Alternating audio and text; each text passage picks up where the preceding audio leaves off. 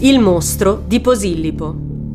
È il 3 settembre 1989 e il Napoli sta giocando contro l'Udinese. In strada non c'è nessuno quando una moto arriva a Mare Chiaro e abbandona tra due macchine una valigia in similpelle. Ad accorgersi del sangue che gocciola fuori dalla borsa è una bambina che avverte i genitori dello strano liquido che fuoriesce. I carabinieri arrivano presto sul posto ed è così che si rivela lo sconcertante contenuto di quel fagotto. È il cadavere di una donna. Avvolta in un lenzuolo, ha le mani legate dietro la schiena, la bocca è coperta da un cerotto e presenta segni di morsi e coltellate su tutto il corpo. Il suo nome è Silvana Antinozzi, dipendente del comune di Napoli e da tempo tossicodipendente. Gli agenti arrivano ben presto a scoprire la scena del crimine e il nome del suo assassino, che ha volontariamente lasciato la sua firma sul luogo del delitto. Silvana è stata uccisa nella sua abitazione, un modesto appartamento in via Scalciccia, per mano di colui che pensava fosse un suo amico, Andrea Rea. L'uomo, laureato in filosofia con il massimo dei voti e appartenente ad una famiglia dell'alta borghesia napoletana, era stato però più volte ricoverato per gravi problemi psicologici. Proprio durante uno dei suoi ricoveri aveva conosciuto la donna, la quale frequentava l'ospedale per disintossicarsi dall'eroina. L'uomo, dopo essersi recato a casa della vittima, tentò di avere con lei un rapporto sessuale, durante il quale fu però colto da un raptus che lo portò a uccidere la donna a morsi e coltellate. Lasciò poi sul posto l'arma del delitto, il suo orologio e molte impronte, quasi a voler ribadire che era stato lui a commettere il terribile gesto. Dopo un tentativo di fuga a Nizza, Rea venne arrestato e dichiarato incapace di intendere e di volere. Venne infine fatto internare in un manicomio giudiziario in cui si scoprirà essere anche l'artefice di un altro delitto, compiuto precedentemente, e di un'ulteriore aggressione a sfondo sessuale verso una terza donna.